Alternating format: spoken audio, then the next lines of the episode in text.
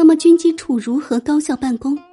西北战事结束后，雍正并未撤销军机处，反而在第二年增设了办理文书事务的小军机。雍正九年，又驻军机处印信，处于大类。一个临时机构为何可以存在如此之久，影响之大呢？因为皇帝掌握了乾纲独断的技术，破解了集权统治的难题。军机处创设之后，最先的议政王大臣会议徒具虚名，议政王大臣成为了虚衔。无应办之事，有名而无实，在乾隆年间最终被裁撤。南书房虽仍为翰林入职之所，但已不参与政务，主要负责文辞书画。养心殿的新暖阁是雍正皇帝处理政务、批阅奏章的地方。墙壁上悬挂着一幅雍正手书的对联，十分醒悟：“唯以一人治天下，岂为天下奉一人？”皇帝不加掩饰的表达了他对集权的渴望，那么他又是如何做到的呢？秘密在于军机处的三个字：勤、速、密。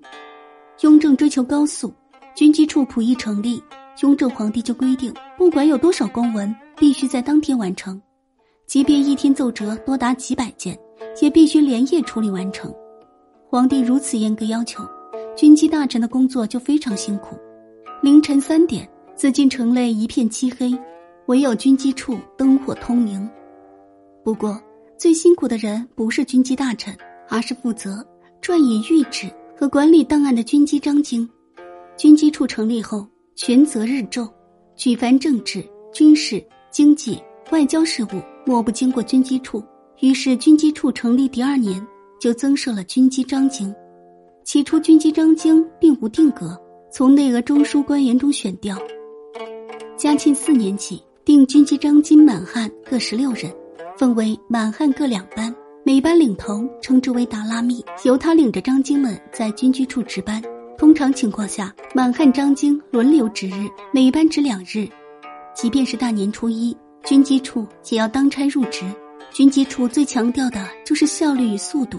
军机大臣的工作流程，生动的描绘这里的速度与激情。天刚蒙蒙亮的时候，就要去养心殿面见皇帝，聆听皇帝对政务的处理意见，这叫奉旨。皇帝在征询军机大臣对政务意见后，下达指示，将皇帝意思述职给军机章京。章京们走笔如飞，持笔拟旨，军机大臣拿着拟好的谕旨，再赶回养心殿报皇帝批准。一来二去，不过一个时辰，许多政务就处理完了。